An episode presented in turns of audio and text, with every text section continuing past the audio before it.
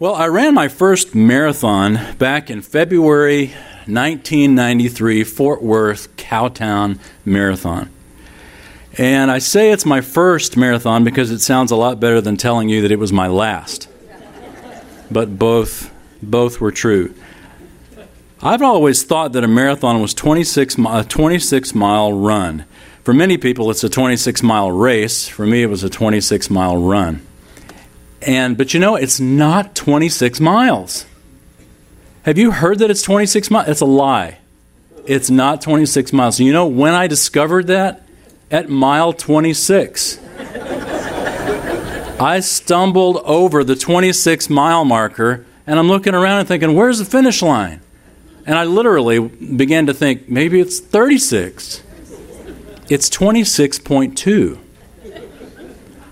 You think, why 0.2? But 26.2 is what it is, and I didn't realize that till we turned the corner, and then there's the finish line way down there, another almost quarter of a mile. But I've thought about that, that race or that run a lot through the years because it's given me a great I guess, insight or parallel into life. We prefer, when we look at the Summer Olympics every couple of years, or every four years, I guess, the Summer Olympics, we look at those uh, races and marvel at those athletes. But it's a whole lot more fun to watch the sprints than it is to watch the marathon. Have you noticed? Marathons are boring they take so long. They take hours, only a couple of hours for even the best in the world, but still, you don't sit and watch it. You, you, you get tuned back into it. You see the highlights, you see the people that fall, you know, you see the exciting parts of the marathon. And notice they end the marathon in the stadium where it's exciting where everybody else is, where people like to watch races. We like to watch the races in the stadium because it's exciting. There's action. Um, we don't like to watch the long, grueling miles out in the middle of nowhere. Marathons are different than sprints. One takes seconds, the other takes hours. And in a sprint, we see the finish line the entire race. In a marathon, you don't see it till the very end, until you turn the corner and realize you got another 0.2 miles to go. But you know, in a marathon, you have no idea what's around the corner. A sprint isn't like that. A sprint is hard work and then it's done like that. A marathon is like life. Now, our busy lives may feel like a sprint, but in reality, they're marathons. Because we are given the challenge every single day to get up and to keep going. I still run. I don't run that far, but almost every time I'm out exercising, I think about um, two temptations in running because they are the two temptations of life. And that is, you either just want to flat out stop because it's too hard, or you want to take a shortcut and get it over with faster. Those are the two things I deal with every single time I run. I dealt with it in training for the marathon, and I deal with it in life. And so do you uh, our lives are a marathon of wanting to just quit or wanting to take a shortcut. Um,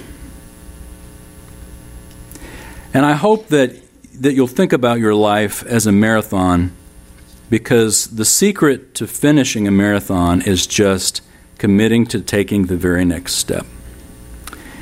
I love the movie Chariots of Fire Of course, it's a movie about sprinters, not marathoners. But there's one scene in it that I really love. Harold Abrahams, who is this uh, fantastic Jewish athlete, who actually became a Christian before he died. I don't know if you realize that. In the movie Chariots of Fire, it starts with his funeral at the very beginning, and a, the funeral was in a church, a Protestant church, because he had become a Christian. Anyway, he had lost his first race, and he'd never lost before and he didn't know how to handle it. And so he was sitting, pouting in the bleachers. And his girlfriend came and, and, and basically said, Harold, you're acting like a child. And he says, I lost. I've never lost. And then he made this great statement. He said, If I can't win, I won't run. And her statement was equally wonderful. She said, If you don't run, you can't win. What great insight. And I think a lot of people never see God working in their lives because they quit. They refuse to hang in there long enough before God can show himself to be God.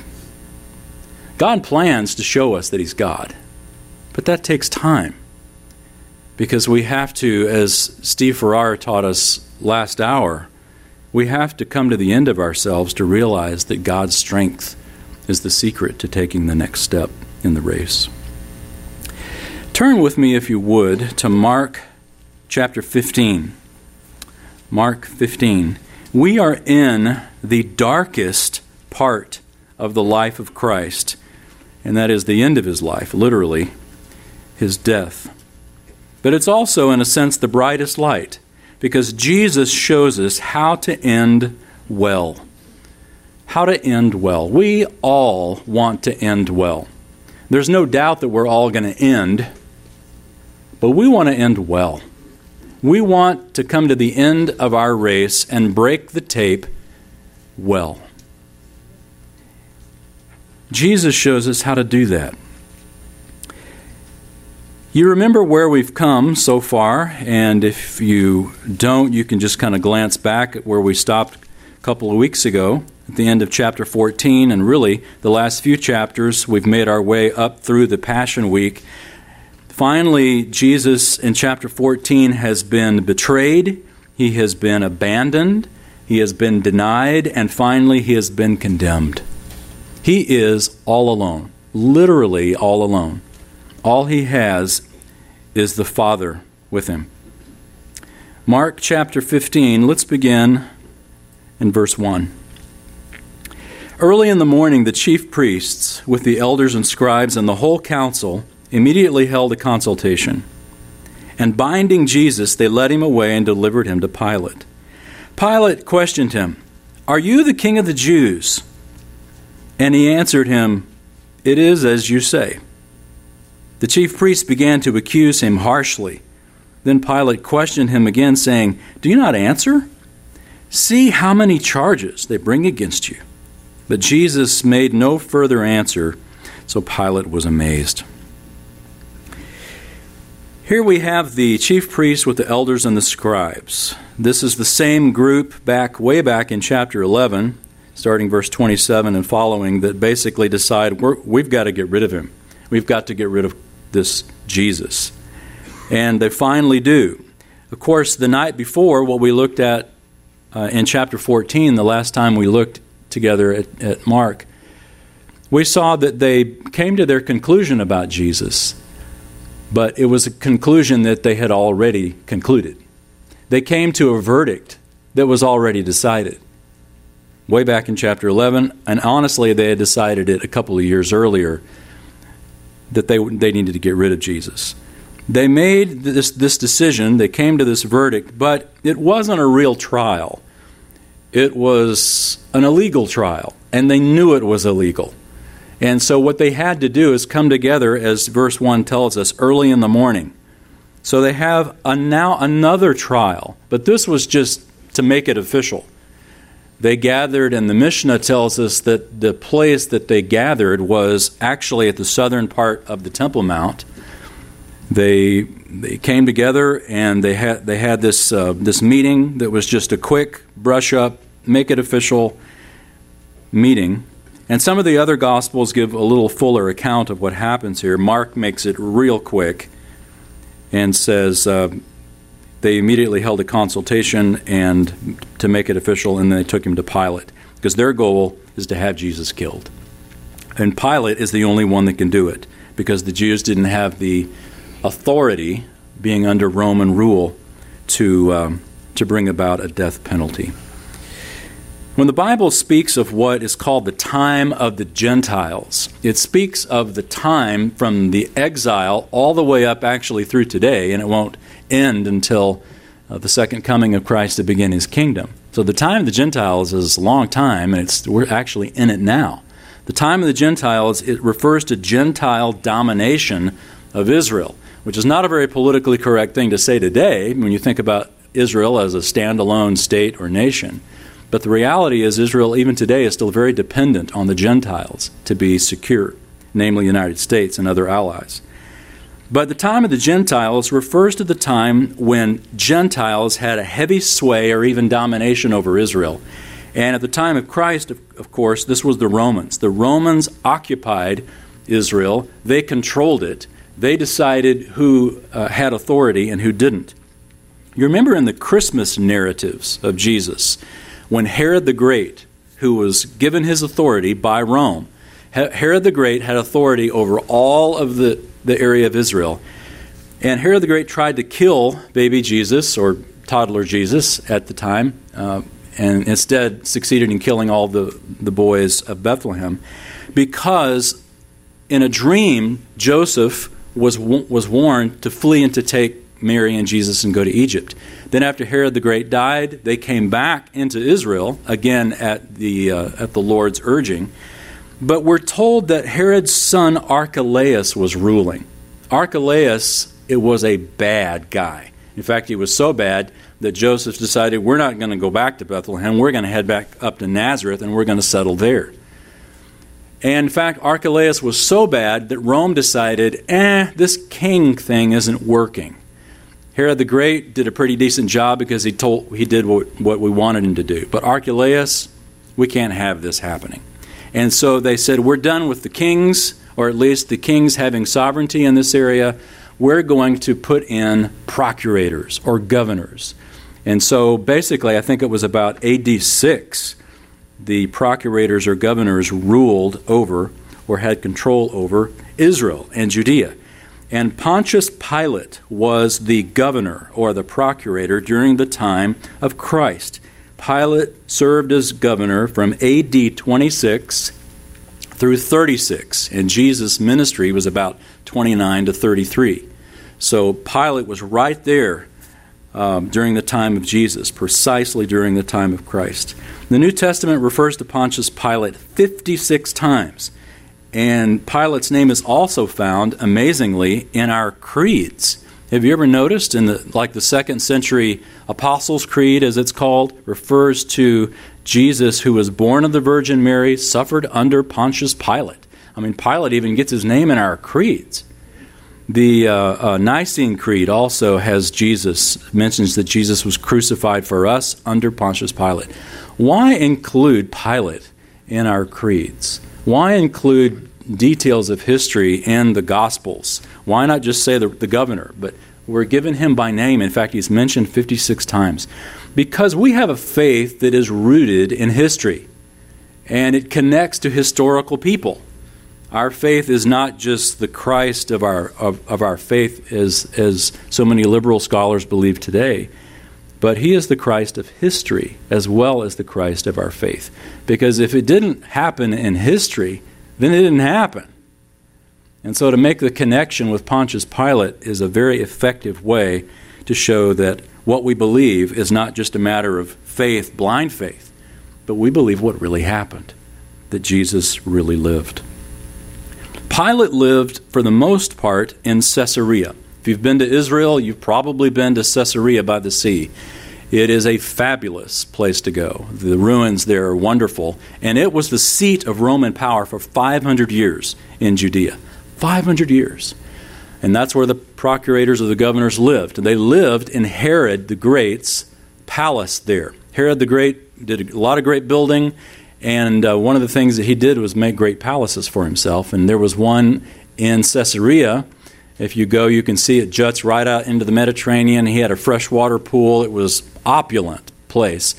Well, that's where Pontius Pilate lived. And it was called in the book of Acts, that place is called the Praetorium. Well, Herod also had a palace in Jerusalem.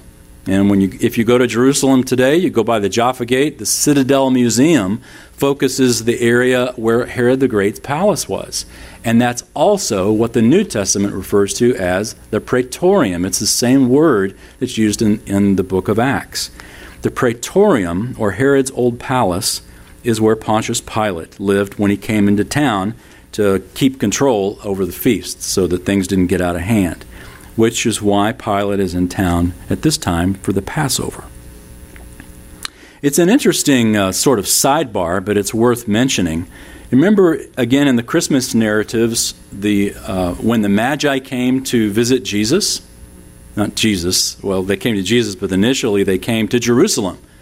And they went to Herod the Great and said, Where is he who was born king of the Jews? Which is not a question you want to ask Herod the Great, who was the king of the Jews. And Herod, you know, of course, went on to try to find Jesus and kill him. He felt he was a threat. But anyway, when they came, when the Magi came to Jerusalem, where did they go? They went to Herod in his palace. Now, put two and two together, Pontius Pilate is living in that same palace. And these and Pilate is asking Jesus, who is now standing in that same palace, Are you the king of the Jews? Isn't that interesting? The Magi came and said, Where's the king of the Jews? In that palace. And then Pilate, standing in that very palace with Jesus, has asked that same question Are you the king of the Jews? Beginning of Jesus' life in that palace, that question is asked. The end of Jesus' life in that same palace, that statement is made. I love that when, the, when that kind of connection happens. It's kind of neat. Well, for the chief priests, Jesus' claim to be the Messiah, they, they called that blasphemy. But when they brought Jesus to Pilate, they didn't focus on the Messiah aspect of it, but that the Messiah was king, because such a claim to Rome would be treason and would be worthy of death, for there was no king but Caesar. Well, let's continue. Look at verse 6. It says, Now at the feast he used to release for them any one prisoner whom they requested. The man named Barabbas had been imprisoned with the insurrectionists who had committed murder in the insurrection. The crowd went up and began asking him to do as he had been accustomed to do for them. And Pilate answered them, saying, Do you want me to release for you the king of the Jews? For he was aware that the chief priest had handed him over because of envy. But the chief priests stirred up the crowd to ask him to release Barabbas for them instead. Answering again, Pilate said to them, Then what shall I do with him whom you call the king of the Jews? They shouted back, Crucify him. But Pilate said to them, Why? What evil has he done? But they shouted all the more, Crucify him. A lot of the events that occurred during the Passion Week and even during the trials, when Mark got around uh, to writing his gospel, ended up on the editing floor because uh, each of the Gospels, of course, has a specific purpose. The purpose of the Gospels is not to create an exhaustive account of everything that happened. The Holy Spirit inspired each of these writers to select certain events to portray a particular theme. And so Mark leaves quite a bit out. Mark um, omits the earlier trial before Pilate, as well as the laughable trial before Herod Antipas and focuses on this final appearance here before Pontius Pilate. And what we aren't told here, and I, I know that Dr. Toussaint mentioned this to us before, but I'll just remind you that Pilate was under investigation at this time.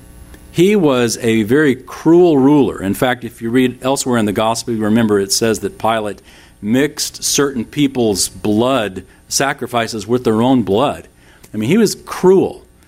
And he was under under uh, a scrutiny by Rome at this time, basically saying, you know, a couple more strikes and you're out. He was not an effective ruler because he was so cruel. And so Pilate was interested in saving his job. His goal wasn't justice, his goal was branding. His goal was him. And so, but he had to ask the question because he couldn't find anything wrong with Jesus.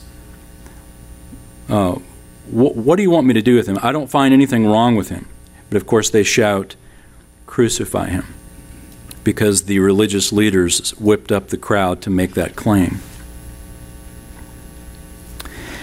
You know, I think about a, a, certain president whose name obviously you would know because we know our presidents in recent years, who, when he left office, and in the days before he left office, even up to the hours, he was handing out presidential pardons left and right.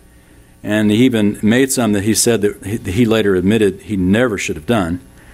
And I think about that when I think about Pontius Pilate, because when you look at the, the different gospel accounts, we see Pilate admitting that he could find nothing wrong in Jesus, and yet Pilate deciding that Jesus had to die because of a particular reason. Look at verse 15 wishing to satisfy the crowd. We could pause right there. This is what Pilate was all about. It was about crowd control. It was about not letting the, the, the, the, word get back to Rome that Pilate couldn't handle things in Judea. Pilate was doing all he could to save his job. He wasn't interested in justice. And so he released, uh, wishing to satisfy the crowd, Pilate released Barabbas for them. And after having Jesus scourged, he handed him over to be crucified. The soldiers took him away into the palace, that is, the praetorium, and they called together the whole Roman cohort. They dressed him up in purple, and after twisting a crown of thorns, they put it on him, and they began to acclaim him, Hail, King of the Jews! And they kept beating his head with a reed and spitting on him, and kneeling and bowing before him. After they had mocked him, they took the purple robe off him and put his own garments on him, and they led him out to crucify him. I don't know if you've ever seen the movie The Passion of the Christ. It has a few things wrong with it, uh, major things wrong with it, but for the most part, honestly, it's great. It, it, it it's great. And what what it's what I think is so great about it is it portrays probably the most realistic portrayal that I've seen of the Jesus movies. Some of the Jesus movies, I mean, I don't know if it was low budget or what, but it looked like you know these B-rated actors that just walk around in flip-flops and bathrobes. You just kind of think, who produced this? Uh, some of the, but some some are well done, some are not that well done. But this one was well done because it portrayed Christ in all his human emotion, his humanity, his, his, laughter, his relationship with his mom, his relationship with, with the disciples. But one of the things that it did, and it, and it, it earned an R rating. Uh, Today, I think it would earn an R rating just because it talks about Christ. But an R rating back then in the 90s when it was released is because it showed the violent death that our sins required. You know, to, to be able to be put on television, um, Jesus of Nazareth and the greatest story ever told, and uh, there's a few other movies that were done. You know, Jesus is basically flogged with a few wet noodles.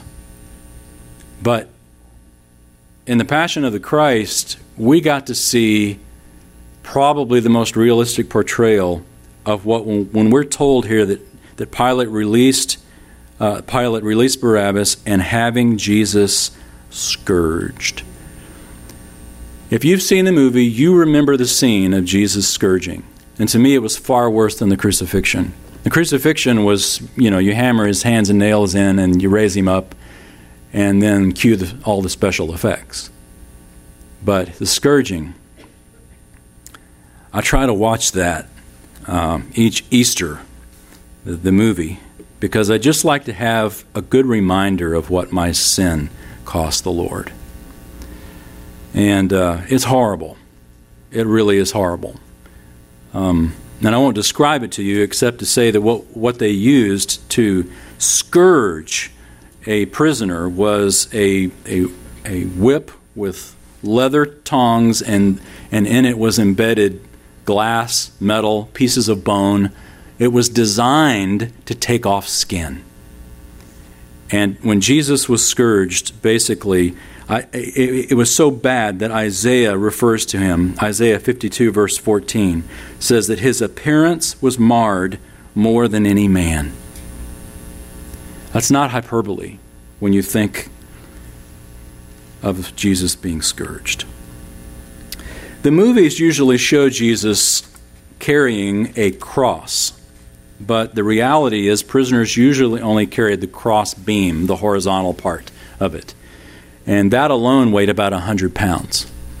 Uh, a, um, a railroad tie weighs about 160 pounds, so it's not a fair, 100% fair analogy.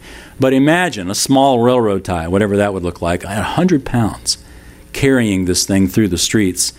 And people, sometimes people rarely survive the flogging, uh, uh, the scourging, because you lost a lot of blood. Of course, you were in intense pain. And so to be able to be expected to carry this, this crossbeam that weighed 100 pounds through the streets to the place of crucifixion, Jesus couldn't do it. He physically buckled under the weight of this burden. And as a result, we're told in verse 21 they pressed into service a passerby coming from the country, Simon of Cyrene, the father, the father of Alexander and Rufus, to bear his cross. A couple of significant things here. Simon um, is from a place called Cyrene, a port in North Africa that had a Jewish community. Simon was no doubt in town for the Passover. Was one of the many from the, the diaspora or the Jews that were scattered, but that would come to Jerusalem for the time of worship. Only Mark mentions Simon's sons, Alexander and Rufus, because Mark is writing to Romans. And interesting, when Paul wrote to the Romans in the book of Romans, chapter 16, he mentions Rufus. And so, for there to be a connection like that uh, from the same town, it's very likely the same person. Romans 16 13. Now, there's something else very significant about the way this is phrased, but I'm going to leave you in suspense for just a minute about what that is, and we'll come back to it. Okay, look at verse 22. Then they brought him to the place Golgotha, which is translated place of a skull. They tried to give him wine mixed with myrrh, but he did not take it.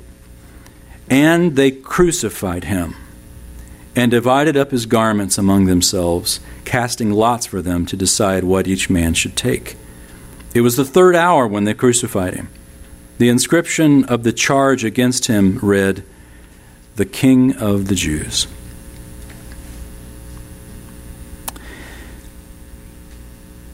This wasn't justice, this was an object lesson crucifixion. Mark's Roman readers needed no explanation of what it was like to see somebody crucified because they saw it. It was, it was the way that the worst of the worst of the worst criminals were executed. Because again, its purpose was to teach you, not to punish the, the person so much, but to teach the people watching you don't ever want to cross Rome. Because when you cross Rome, this is what's going to happen. It was, it was a brutal way to die. Um, the Romans were experts at this method of crucifixion, which, and the exclusive purpose of being crucified was to prolong the agony. They figured out the way to where to put the spikes in, in the hands or the wrists, where to put it in the feet, how to do it in such a way that prolonged the agony. It was almost like they had a dial that they could turn up the pain, turn down the pain, depending on how they want, how long they wanted to prolong this agonizing experience. It was the third hour, we're told. It was meaning the third hour after sunup, or 6 a.m., meaning it was 9 a.m. when Jesus' crucifixion began. And they put the charge above his head, the King of the Jews. I hope that you've noticed as we've gone through here, the King of the Jews continues to be mentioned a number of times. Um, in verse 2, Pilate questioned him, Are you the King of the Jews? Then in verse 9, Do you want me to release the King of the Jews? Verse 12, What shall I do with the King of the Jews? Um, verse 18, they mocked him, Hail, King of the Jews! And now, verse 26, the charge above his head the King of the Jews. And we're going to see it here in a minute, uh, one more time. But this, what, what was intended to be a mockery, instead proclaimed the truth. The King of the Jews. And Jesus indeed was and is. Look at verse 27. They crucified two robbers with him, one on his right and one on his left. And the scripture was fulfilled, which says, And he was numbered with the transgressors. Verse 28, you'll notice, is in brackets. Uh, it's very possible that it was inserted to try to make it, uh, to try to show that this is a fulfillment of Scripture. It's not in the earliest manuscripts. It's not essential to the flow, but, uh, but it's there. But notice it says that he is crucified and two robbers beside him, one on his right, one on his left. Turn back, keep your finger here or, or save your spot here, but turn back to chapter 10 and look at verse 37. I mentioned we were going to bring Simon of Cyrene back into the picture, and he is coming back in just a, just a second. But first, let's look at chapter 10, verse 37. Remember this request by James and John? James and John came up to Jesus and said, We want you to do whatever we ask. Jesus says, Well, what do you want me to do for you? And here's their request. Verse 37 Grant that we may sit, one on your right and one on your left, in your glory. The only other time in the book of Mark that this phrase, one on the right, one on the left, is used is at the crucifixion. Mark is making a direct connection to this because notice what Jesus says right after this. You don't know what you're asking. Are you able to drink the cup that I drink? In other words, are you able to go through the suffering that I'm going to go through, being on my right and on my left? James and John said, We're able.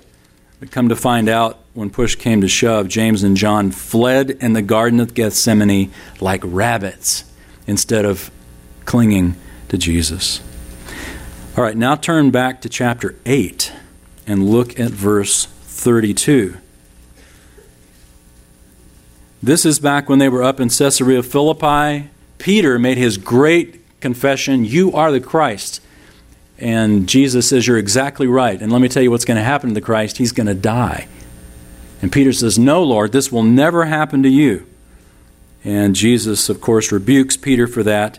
And then he makes this statement, verse 34, chapter 8, verse 34. He summoned the crowd with his disciples and said to them, if anyone wishes to come after me, he must deny himself and take up his cross and follow me. This is especially poignant for Peter when he, when he heard, right after his, his being rebuked, that he must deny himself, because Peter didn't do that, did he? He didn't deny himself, he denied Jesus.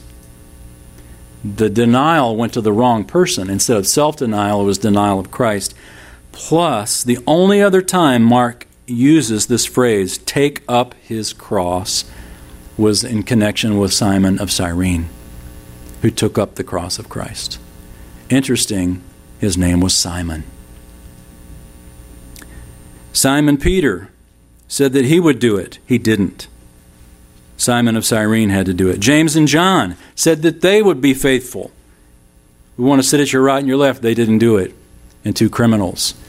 Both of those, now back in chapter 15, are mentioned here in this same context. And isn't it amazing that the three top disciples, Peter, James, and John, are here implied as places that they were missing, and complete strangers were there instead?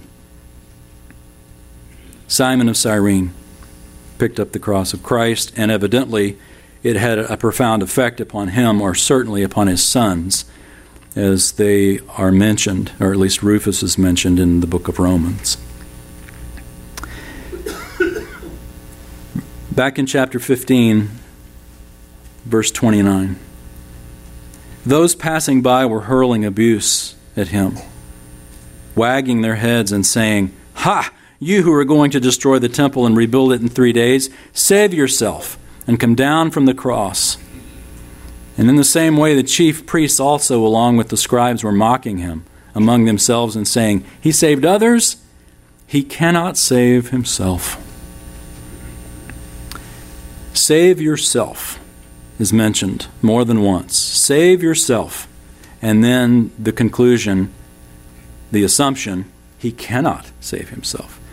This is so important for us when we think about applying this to our lives because our natural reaction when we get into a situation like this is to save ourselves or to pray to God to do it. But the assumption then becomes well, because he doesn't, he can't. That's what they're saying of Christ. He saved others. He cannot save himself. Yes, he could. He could have done it in a moment. But he chose to be there. And the irony is, it says he saved others, he cannot save himself. The, re- the irony is that by choosing not to save himself, he was saving others, including the ones who were making these accusations against him. We can't assume that just because Jesus isn't removed from the cross or in our lives, we can't expect that a sovereign God is always going to dance to our tune. Why? Because as Isaiah says, his thoughts are higher than ours, his ways are higher than ours. There was a lot more going on in, at the cross than mere injustice. God was at work. The same is true in our lives. Think about what Jesus went through and see if it doesn't mirror, in some respect, what you go through at times. You're misunderstood. You're falsely accused. You are rejected. You're abandoned. You're betrayed. You're denied.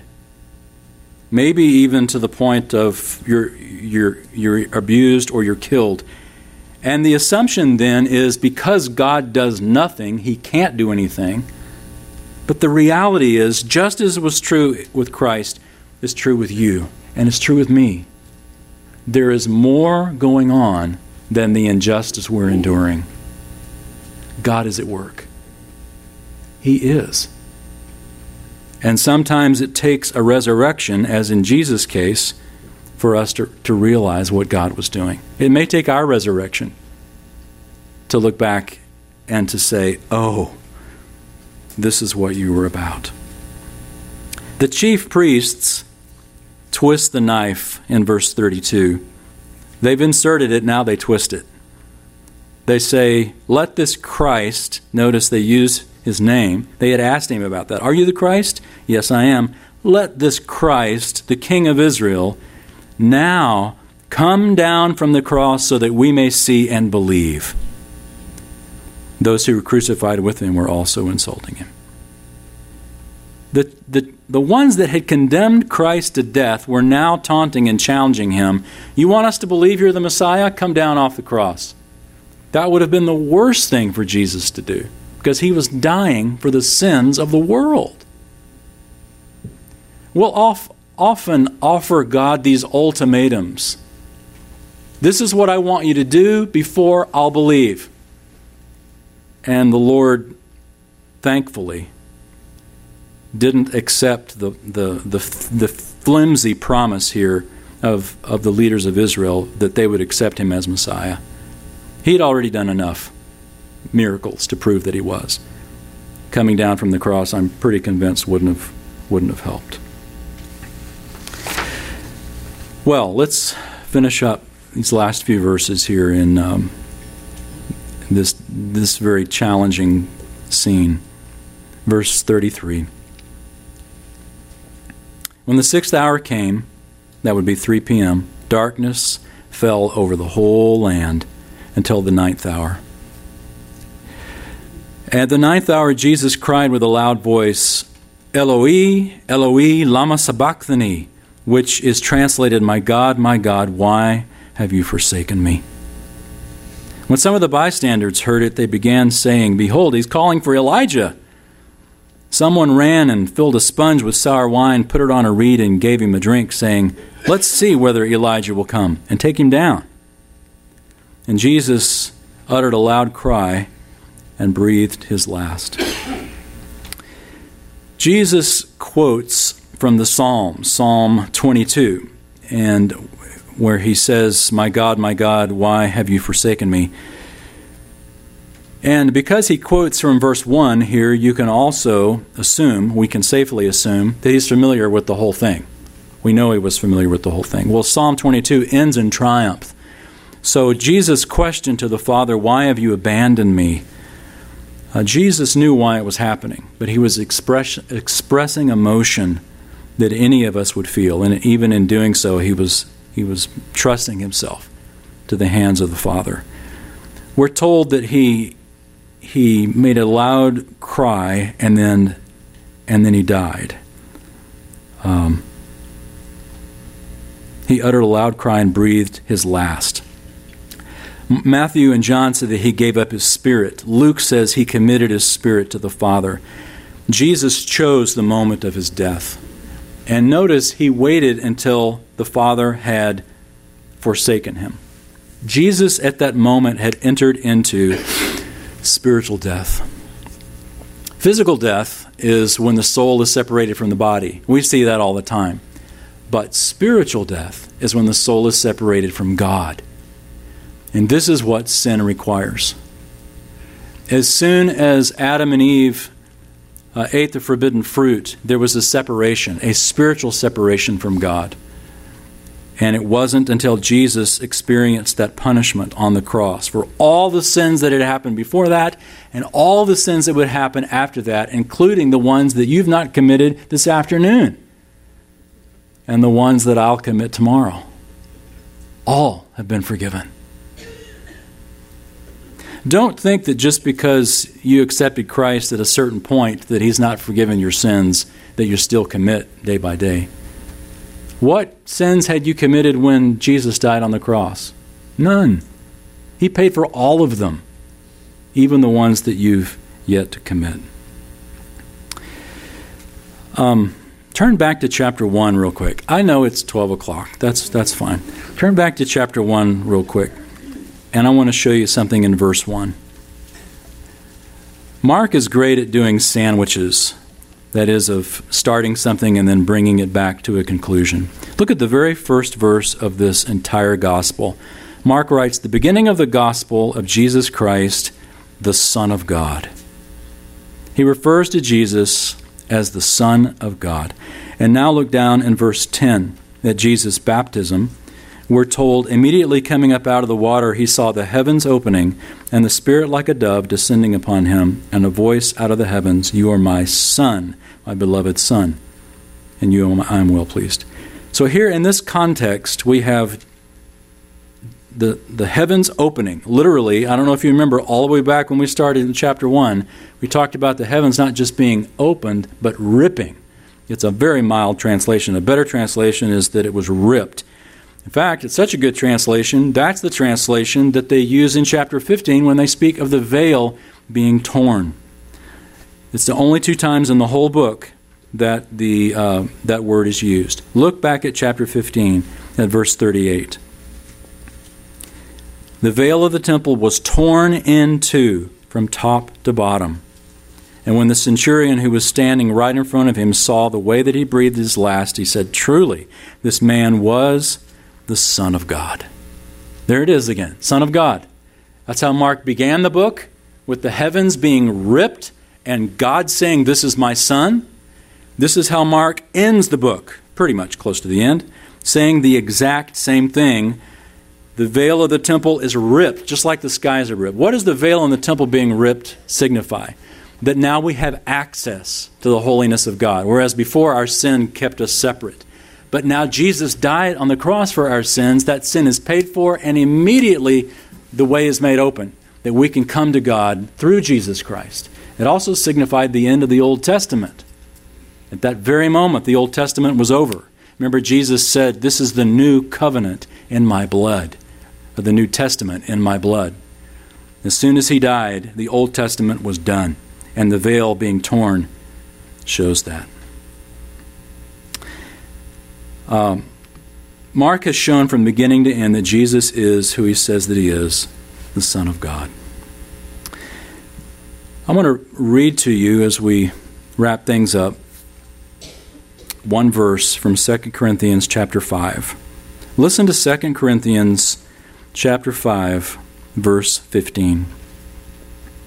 Paul writes, And he died for all, so that they who live might no longer live for themselves, but for him who died and rose again on their behalf. Therefore, if anyone is in Christ, he is a new creature. Old things passed away. Behold, new things have come. Let's pray. Our Father, we read about the crucifixion probably a hundred times in our lives. And today is just another another stroll through Mark chapter 15 but we need this reminder. We need to see afresh the, the broken body, the spilled blood of our Savior, because it happened because of us. It happened because of the sin that we've committed um, and others. But Father, we think for a moment of our own personal sin. Thank you that you sent Jesus Christ not only to teach the truth and live the truth, but to die in our place on the cross. A death that was so horrible that fully paid for the sins of all humanity, including our sins, even the sins that we've not yet committed. We also ask, Lord, if there's anyone in this room that has not yet placed their faith in the Messiah, Jesus, the one who died in, in their place that they would place their faith in Christ and have their sins forgiven. Thank you that that veil was torn, that we can come before you with confidence to the throne of grace to find grace and help and mercy that we need in times of need. And Father, help us keep running the race, plodding in this marathon of life, just as Jesus did all the way to the end. He was faithful.